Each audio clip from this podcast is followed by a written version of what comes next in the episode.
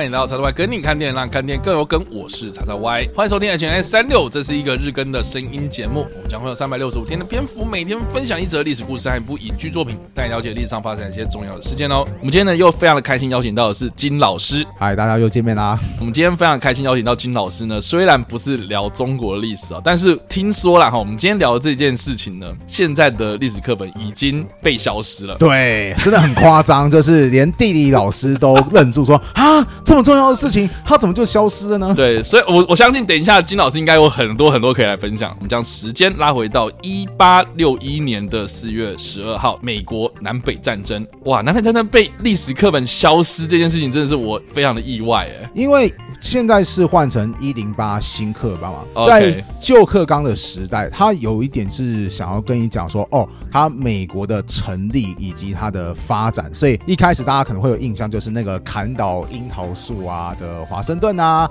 他领导那个什么所谓的美国的独立战争啊，后来就是美国建国啊。顺带一提，华盛顿没有砍倒樱桃树，这是在瞎掰的。对，然后后来就会提到说，哎，美国一路扩展当中，结果就出现了，哎，北方州，然后因为工业比较进步的关系，开始慢慢舍弃黑人奴隶的使用方式，而南方州因为还使用农业的关系，所以比较需要黑人劳力。结果南北双方瞧不懂，于是就出现了美国历史上个子最高的那个总统，对，林肯，然后然后领导的也是拿着斧头嘛，对对对对，然后去追，然后就要去追杀南方造反的吸血鬼。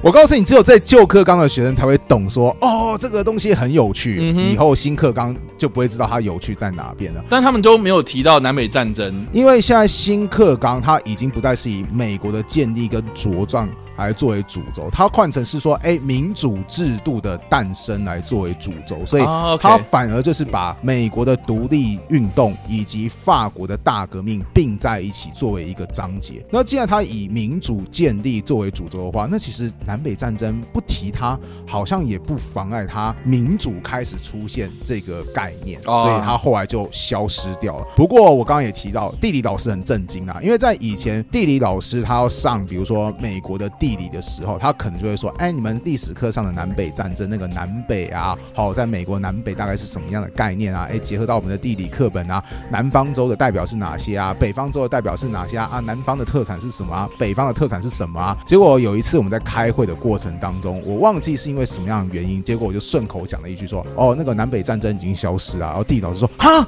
这么重要的东西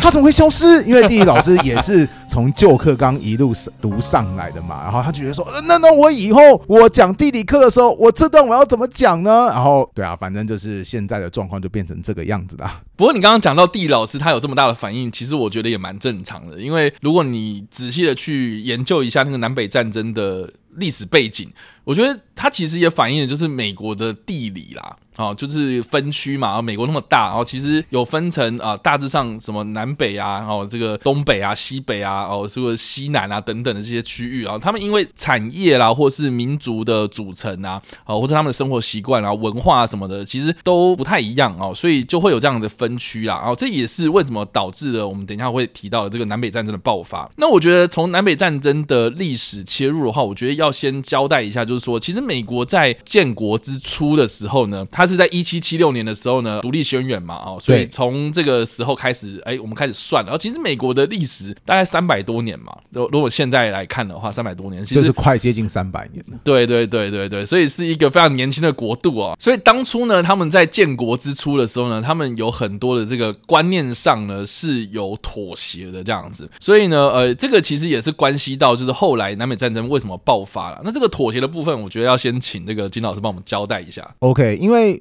美国刚建立，可能大家如果历史课本比较熟悉啊，会说美国一开始独立的时候有十三个州嘛。是的。现在美国的国旗其实你看它不是红白相间嘛，它就被规定说一定是十三条红白相间，为了就是纪念最初独立的十三三个州。那其实独立的十三个州刚独立没多久就已经开始闹起来了，因为他们有分大州跟小州之间的差别，就是他们在决定说，哎，未来我们的事务要怎么共同决定呢？那人口大的州就说哦，那我们就一人一票啊，以后就是有什么事情投票来决定啊。结果人口小的州就会说，哎、可是如果你按人口数来讲的话，那我们小州就是人口数那么小，我们永远在投票上是没办法跟你 PK 的、啊。呃，不行不行，这个我们没办法接受啊，这个东西可以吵起来。又或者是说，就是哎、欸，我们州与州之间，因为我们独立性很强，那有些州它可能卡到比较好的位置，比方说纽约州，因为它掌握有海港嘛，对不对？那其他的州就要使用纽约州的东西，哎、欸，我需不需要额外缴税或者是我们其他的费用？好，我们都同一国的，你现在要跟我收这个费用，你不觉得你很无耻吗？反正各式各样的事情都可以吵成一团。还有包含我刚刚前面讲的，南方它其实是比较重视农业发展的，而北方对于农业的依赖度是比较低的，所以有一个关键性质就是，诶，黑人的运用又该怎么界定？嗯，因为在以前比较科技不发达的时代，美国南方他们其实主要的物产之一是种植棉花，嗯，而棉花如果你要使用的话，其实你要把它收成的时候扒开来，然后把那个籽籽用人工的方式把它给挑出来，那这个挑出来的工作就是黑人奴隶去做的事情。那其实美国一开始建国的时候，在思想上，他们其实应该要反对黑奴，对，他们会觉得说啊，这个东西不人道，这不符合所谓的天赋人权哈、人身自由这方面的问题。可是对于南方的农业来讲，啊，你不给我奴隶，我生产成本那么高啊，我们东西怎么卖得出去啊？我们国家怎么赚钱？所以黑奴到底要怎么看待，又成为南北双方一个很大很大的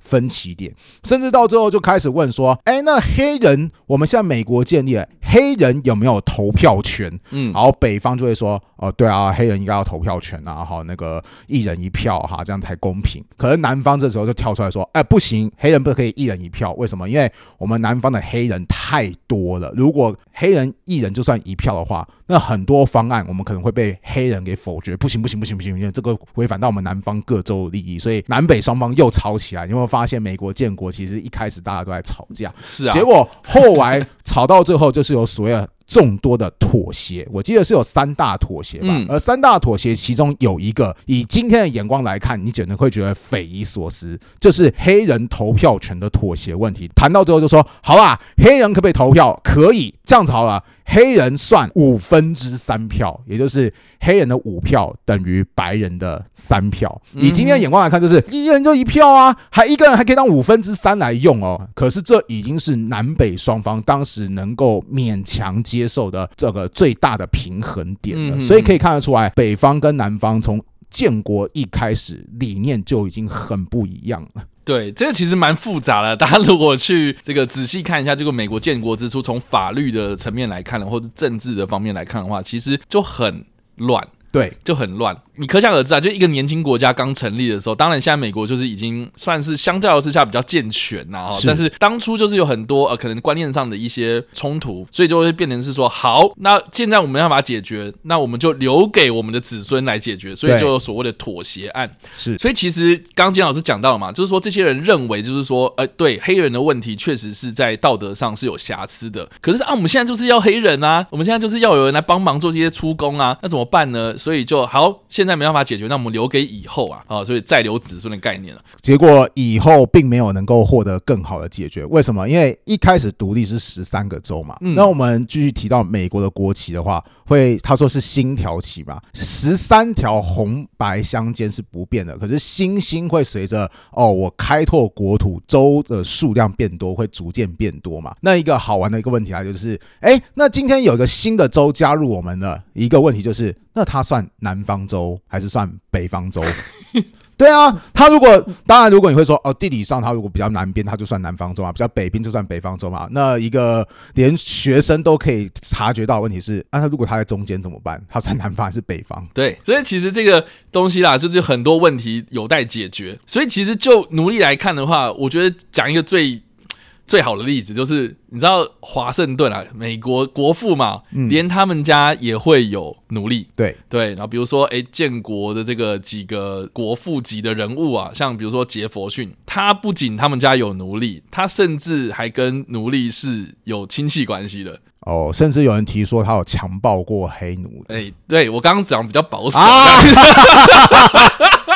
对，总总之啊，就是说，对他们都认为就是说有有道德瑕疵，可是我们我现在没办法解决，但是就留到以后来去做嘛。我觉得就有点像我们现在有很多事情嘛，就是说，哎，我们现在有很多社会议题都是说我们现在没办法解决，那我们留到以后，我们或许可以有这个解决的方式，只是说我们现在没办法，可是我们可以讨论这样子。所以这件事情就一直讨论讨论，然后吵吵吵吵到现在啊。我们所提到这个一八六一年的前夕啊，到底美国当时发生什么事情呢？第一个呢，哦，就是我们刚刚所提到到的这个美国的南北啊，啊，实际上呢，他们其实是美国本土是有分成四大区域，那分别就是东北区，那这个就是最一开始那个所谓的新英格兰地区，就是殖民十三州的那个时候的最最最最最原始那个建国之初的地方。嗯，那这个地方其实就是工业跟商业，比如说金融啊，或者那种经济的活动啊，非常非常的发达，然后人口密度也是非常高，哦，所以他们在这个科技上面的成就是比较远超过其他区域的哦，就是非常精华的地段。那另外呢，就是所谓的西北部啦，就是现在美国的中西部啊。当时就是有很多的这个移民呐，他们要去西部拓荒嘛，所以说我们还会看到很多什么西部牛仔啦，或是这个有些人可能要淘金啊，他们就会想尽办法要往西移这样子。那这些地方呢，相较之下，人的问题就比较少，因为他们就是人口比较稀少嘛，所以就是哎，这里也不太会用到什么奴隶啦，或是什么哎人跟人之间的冲突这样子。那另外呢，就是所谓的西南方。那西南方就是我们今天所看到那些哦，可能投票都会投给保守党的那几个州然后，呃，川普的支持者非常严重的这个地方，红红的一片那些地方啊，就是我们刚刚所提到的，就是这些地区呢，他们当时就是种植大片的棉花。然后我跟大家稍微解释一下，就是说我们都知道棉花棉花的问题这样子，那到底是什么问题啊？就是说棉花呢，它是需要大量大面积的耕种。我不知道大家有没有印象，就是说，如果你走过那种行道树木棉花，嗯。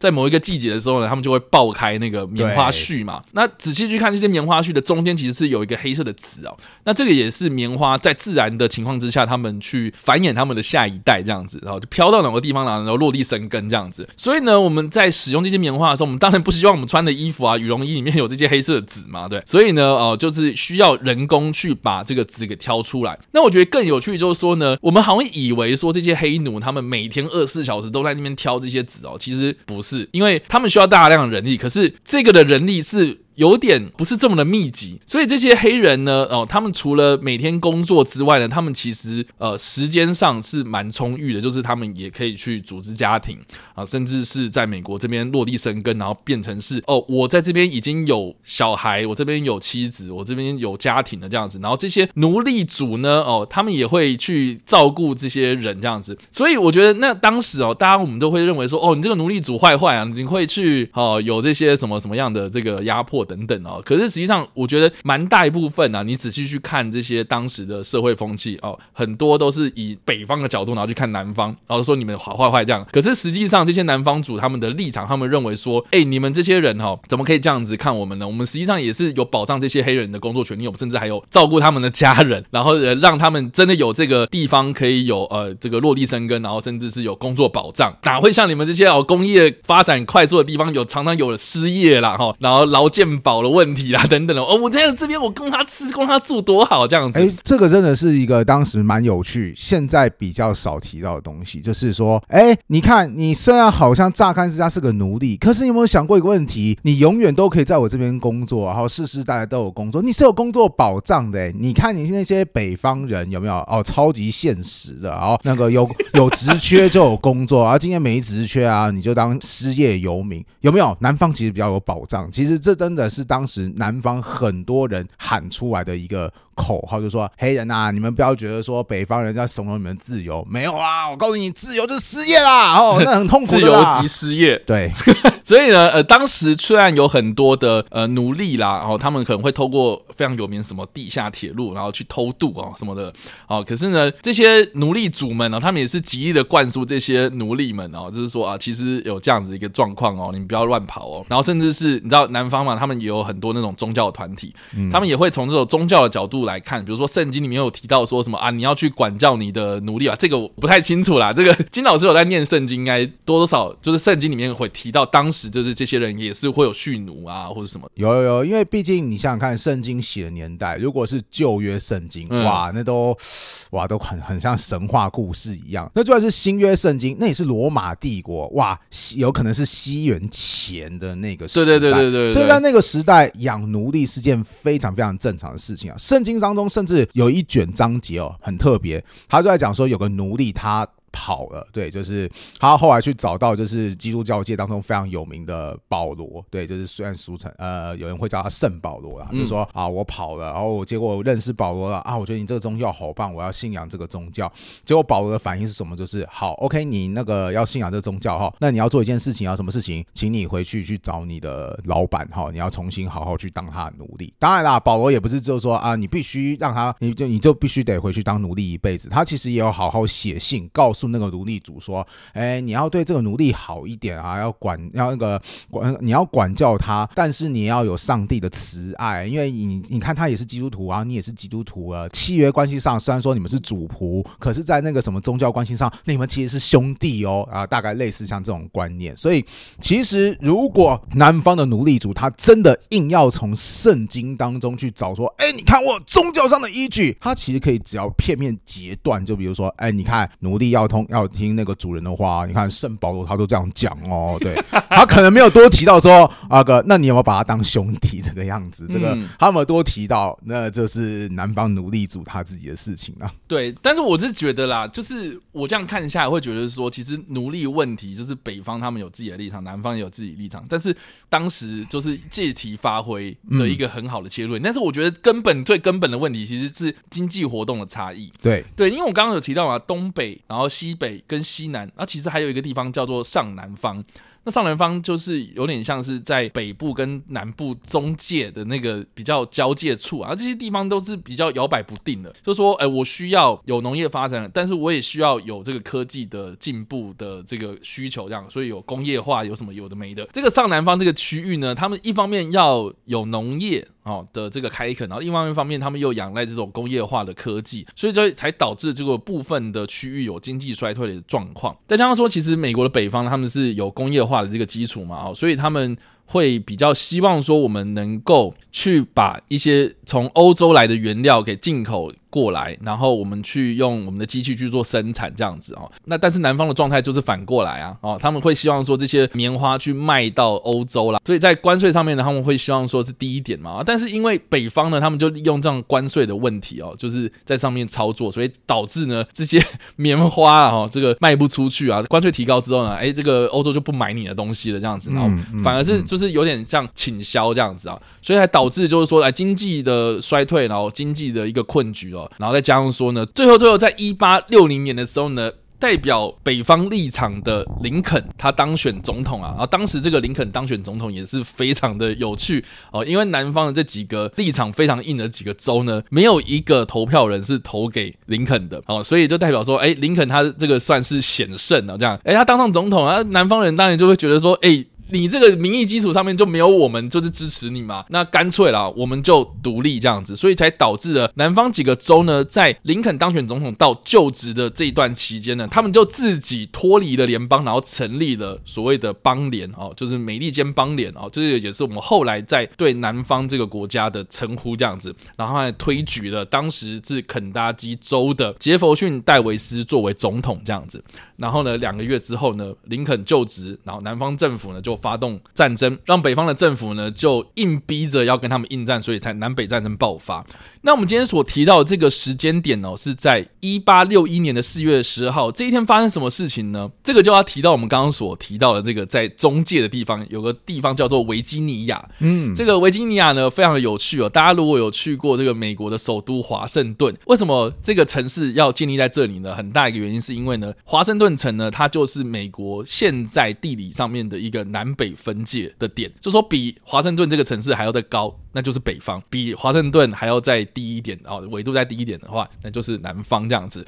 那维吉尼亚州刚好就是在华盛顿这个城市的隔壁，但是这个维吉尼亚州呢，他们内部也是分裂成，就是说哦，我支持蓄奴，或者我支持南方的这个立场，然后或是我支持反蓄奴啊，就是北方的这个立场，然后他们内部又分化了这样，所以才会分裂成现在所谓的有西维吉尼亚这个地方嘛。西维吉尼亚当时呢，他们的立场就是非常的南方啊，所以他们就是加入了这个所谓的邦联。当时的维吉尼亚还还没有分裂的这个地方呢，就是以北方为主啊，那它就是变成是一个北方军队的一个势力范围啊。再往南一点呢，就是来到了南卡罗来纳州这个地方。那南卡这个地方有一个很重要的港口查尔斯顿。查尔斯顿港呢，他们当时有一个被北方控制的一个堡垒，叫做萨姆特堡。那这个城堡呢，是被当时的林肯总统呢坚持要守住的地方哦，让这个邦联的总统戴维斯呢就下令要炮击这个堡垒哦。所以呢，我们现在所提到这个四月十二号这一个日子呢，就是当时的这个南方军队开始炮击萨姆特堡的一个重要的南北战争第一枪。嗯嗯嗯。那详细的这个南北战争的过程呢，我们就不用赘述嘛。总之，我们就数字上面来看的话，因为北方的工业比较发达，所以在军备上面呢，或是在武器的这个进步上面呢，当然就是优于这个南方了啊。但是因为南方他们人就是比较多嘛，哦，所以其实在人力上面呢，呃，当然当然就是会占比较大的优势哦。但是我跟大家讲一个数字，我觉得非常的惊人，就是说呢，南北战争打打打打下来哦，他们总共损失的就是南北方共有六十五万人。死亡六十万人死亡哦，这个数字大概是什么样的概念呢？就是从南北战争之后，所有美国所参与的战争，什么一战、二战，然后什么越战、韩战等等这些战争，全部加总都没有到六十五万人，所以你都知道说，其实南北战争对美国是有多大的伤害。就是说，有很多的国家，他们也是有。内战啊，这个 很多非洲国家很多地方啊，那他们都是属于那种所谓的区域性的战争嘛。那包括像中国也有经历过内战嘛，这种军阀割据是。可是那种军阀割据有点像是占地盘的，就是说，哎，我老大哥来了，然后你给我闪边，然后可能双方也不想要有冲突啊，所以就是会有这种退让啊，或者怎么样的。所以其实内战在造成的伤害哦，这个我觉得世界各地其实都会有点想要去避免哦，所以那个数字都不会这么高。可是美国内战一打就打了六十五万人，直接。死掉这样子，这其实对美国来说是一个非常非常重要的一个历史事件哦。直接单拿一个战役来对比的话，就是美国嘛，他们后来在二战过后最大的军事行动就是越战嘛。嗯，越战美国也不过，当然是相比之下也不过。才阵亡五万人呐、啊，嗯，结果你说南北战争，哇，阵亡六十五万人，对，而且你要想想看，越战那个时候的武器已经是进步到什么地步？就是那时候是有空军的，好，那个时候的步枪都已经是可以连发的，那么先进的武器的情况下，当然你可以说美国它对战的北越那个武器装备可能不如美国啊。那尚且只死五万人，南北战争时期，哎，当时的枪支还不具备有连发的能力哦，你甚至更不要提说有什么哦空军呐，好，甚至连机关枪在当时都是非常新型的一种武器，这个东西都都那个很少见或者根本没有的情况下，竟然阵亡了六十五万人，你就知道说他当时很多的战争真的是打到以当时眼光来看非常非常血腥的地步。对，但不管怎么样啦，最后我们也都知道说其实是北方军胜利嘛，然后南方军。军投降这样子，战争大概打了超过四年的时间，然后在一八六五年的五月九号画下句点哦。那战争结束之后呢，当然在法律上面来说，或是这整个国家制度来说呢，这个奴隶制度是被废除的啊，但是啊，这个。法有法规嘛，哈，这个人都会有这种应变措施啊，哈，所以，诶，这个法律上虽然我们是给予了这些呃黑人的人身自由啊，但是这个歧视啦，或是怎么种族的分歧哦，这些观念上的这个纷争，其实还是有延续下去哦，甚至是南方他们就开始了这个历史上非常著名的三 K 党的这个时期，就是有很多这种对奴隶啦，会对黑人的这个私刑啊，或是有些比较立场非常的极端的这些团体嘛，他们开始就是会。对这些所谓的奴隶制，或是当时的这个南方政府的这个支持者啊，他们有一些比较激进的作为，这样子。那另外呢，南方军呢，他们其实在五月九号之后，这个。战争结束之后呢，他们其实还有一些零星的对抗哦，啊，直到他们最后一发的炮弹是在六月五十五号的时候呢发射完之后呢，才正式的结束了这场战争。那就是当时的这个非常有名的南方将领叫李将军啊，哦，有一台坦克也是他的名称，M 三李，对对对，李将军他投降之后呢，哦，才正式的让这一个战争画下句点哦。那这一个投降的事件结束之后的五天，那林肯就遇刺了，所以这个也是这个在政治上或是在这个美国总统的一个历史上面的一个非常重要的、非常有名的一场事件，这样子。尤其当时暗杀林肯总统，他就是一个非常同情南方的一个政治支持者，呃，他叫做 John Booth，对，而且重点是他把林肯给枪杀之后，他其实为了要逃避追捕，他就从那个。二楼的包厢跳下来，直接跳在当时正在演舞台剧的一个舞台上，然后他就对着所有的群众大喊：“这个就是暴君的下场！”然后就落跑了。对，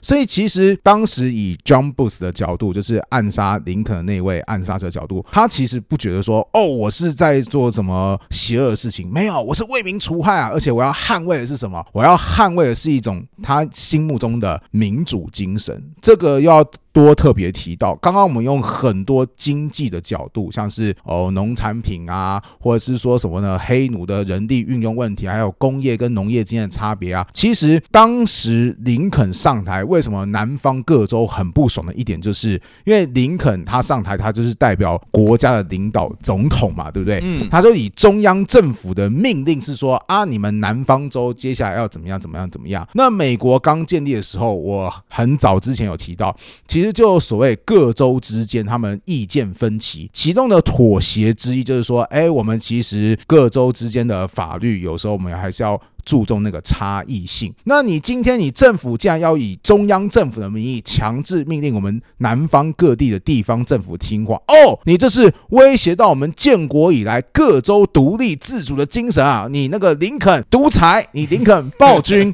这就是为什么当时林肯他会竟然会被暗杀掉的其中一个原因。这在今天来看也是很难想象嘛，就说哦，怎么怎么林肯还会被认为是这种独裁的象征呢？其实南北战争它。蛮重要的一点是，它有点像是现代美国思想所有的基础。它是再出发的一个很重要的关键，所以这个也是美国历史上的一个非常重要的时期，就所谓的重建时期。对，就是从一八六五年到一八七七年这段时间呢，因为南北的各州啊、各地区呢，他们在战争之后呢，有很多观念上遗留的问题哈，就包括了比如说南方分离的这些州要怎么样重回我们联邦啊，然后或者这些黑人的这个自由民啊，或者黑人的奴隶啊，他们要怎么样在法律上面呢有一个平等的地位等等的，就是从呃经济的角度、军事的角度。角度、政治的角度啊，等等的这些问题呢，他们在这十年之间呢，就是好好的去讨论，然后跟重建这样子。那我觉得有关于这个重建啊，或是有关于南北战争，我其实要先推荐一部电影，叫做《林肯》这部片，就是二零一二年这个史蒂芬史匹柏所执导，然后丹尼尔戴路易斯他所主演的这部片子哦。因为这部片我觉得蛮有趣，就是说我们过去对于林肯都是会认为说他是那个世界伟人，嗯啊，他是我们该学习的一个对象，哇，他好棒棒，然后这个解放奴隶，然后看到了那个奴隶在台上被拍卖的时候，他就立志要选上总统等等的，这就很多这样的一个神话啊，但是我觉得在这部片里面，他除了描写这个林肯这个人之外啊，他其实是把。时间锁定在林肯他被刺杀前的最后四个月的时光，这样子，那你就可想而知啊，那个时间点就是，诶，南北战争已经进入到尾声了。可是我很喜欢一开始就是林肯他坐在那里，然后直接跟两个黑人士兵对话的这个内容。他其实就是那两个黑人士兵呢，他们就是直接背出他在那个盖茨堡演说里面的那些内容哦。这个也是美国历史上演演说史上一个非常重要的一个演说，因为里面就讲了这个民有。有名字冥想嘛，这个概念这样。啊，但因为这个有名的演讲虽然很有名哦，哦，他被后来很多人就是争相模仿的对象，可是这个演讲其实很空泛呐，嗯，对，他就只讲一个国家建设的大概念，然后我们应该要之后怎么样怎么样啊，但是就是就这两个黑人的士兵的解读哦，他是他说出了他们自己对于这个未来国家的一个愿望，我相信林肯当时在。讲这个演说的时候，他们应该也不会去想说什么啊，我会造成什么样的多大的影响力哦，所以他就静静的听这两个人跟他分享他的想法，这样子，所以才后来，比如说在政治谈判桌上面啊，或者是在那个战情报告的时候呢，他有很多这个自己的想法，就是有被讨论出来这样。所以我就觉得说，这这部电影里面呢，它其实蛮写实，去描写了当时的南北战争时期那个美国内部的一些。问题哦，或是立场不同的人怎么样跟他对尬哦，甚至是非常激烈的吵架这样子。然后林肯他自己对于这些事情的时候呢，他怎么样去啊排解掉？他怎么样去化解掉？他怎么样用政治的影响力，然后去用政治的手段去解决这个问题？我觉得这部片它反而比较讲到的是我们过去可能没有想象过的南北战争的这个问题，这样。从经济的角度啊，从政治的角度来看，嗯，所以我觉得相较之下，这部片比较写实这样子。那当然，因为我们今天是讲南北战争嘛，所以我觉得我推荐电影会比较希望是说，大家可以去看一下当时战争的状态，嗯，哦，所以我推荐的另外一部是在一九八九年上映的《光荣战役》这部片。那这部片它的英文名称呢，就直接叫做《Glory》啊，它的故事是在描述呢，在南北战争期间呢，在麻州这个地方呢，有一个是黑人他们自愿组成的黑人义勇军。他们去参加了北军，然后要去争取自由的一段故事，这样子。所以你可以在这部片里面看到非常非常多有名的黑人演员哦，包括摩根·费里曼，哇哦，包括。丹佐华盛顿哦，那丹佐华盛顿在这部片里面呢，他是演配角，然后他因此呢也入围了奥斯卡的男配角，那这个是他生涯之中的第二次入围，但是是第一次获奖，对，所以他也因为演这部片哦，然后得奖了这样子。那我觉得这部片里面呢，它其实呈现了蛮多战争的场面啊，但是呢，我觉得就史观上面来看的话啦，哦，就是他在这个政治上面的立场其实没有讲得很清楚。那假如说，其实哎，我们刚刚这样讲了一大串之后呢，你就会知道说，其实黑人问题只是我们后世去美化出来的。对，就是说，好像诶，林肯为了这件事情，然后去跟南方对干这样子。可是，诶，事实上，他只是一个打着。废奴的大旗，但是实际上背后隐藏的问题呢，其实是从建国之初影响到南北战争期间的这样子一个很重要的一个问题，这样子。所以我觉得，在我们读历史的时候，我觉得不应该只是单单看我们过去可能小时候读到那种比较简单的那种印象哦，呃，或是我们这个后世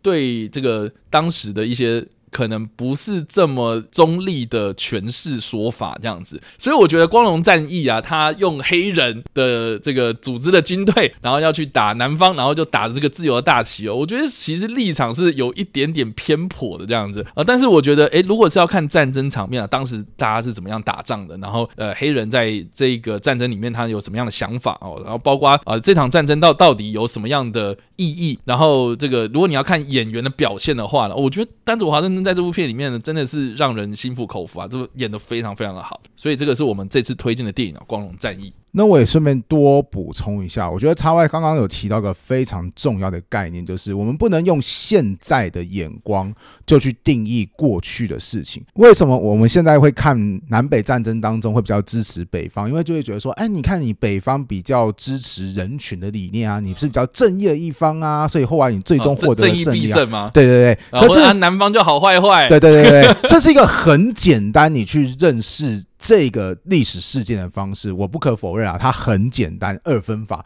但其实我们前面讲了很多，你会发现这个里面超级复杂，就是它很有经济上的因素，它甚至还有这个政治上的因素，有很多东西都搅在一起。黑人民权这只是众多的环节的其中一个而已，所以我们不能就是用现在的角度就去看说，哦，那个就是因为民权的关系啊，或者说，哦，你看，因为你要顾及民权，所以当然北方比较那个什么比较正义。其实真的读。历史到最后要回到当时的眼光去看，就好像我们前面有提到，南方也会回应说你北方才叫不道德。为什么？因为你看你们工业，哈，这是有人的时候就用啊，没人的时候就抛弃。你们有我们那么体贴他们，你看世世代代都给你传本本，都直接给你照顾到底，这才叫道德。而你说这个有什么问题吗？某方来讲，好像还真的莫名其妙有道理的哈。对，所以那个什么。历史其实是可以很复杂的，我觉得真的除了我们从小用很简单的方式去认识之后，长大以后有机会用更深的方式去认识历史。哎，其实你会觉得说历史它不会那么的遥远，因为很多事情以前人经历过，我们现在人也差不多。就好像以前会有经济方面的困难，我们现在每个人也都很有经济方面的压力或是困难，可能就更能够理解说哦，为什么以前他们会发生这个事情，以及他们为什么会有这样的处理方式。是啊。所以我才能够理解，就是说为什么把那个南方人描写成吸血鬼那部电影，就是会这么的不受欢迎。对啊，哎、欸，你不觉得就是南方人看到这个东西会觉得说，哎、欸，干你们的史官啊，原来我们的祖先全部都是被咬过之后被控制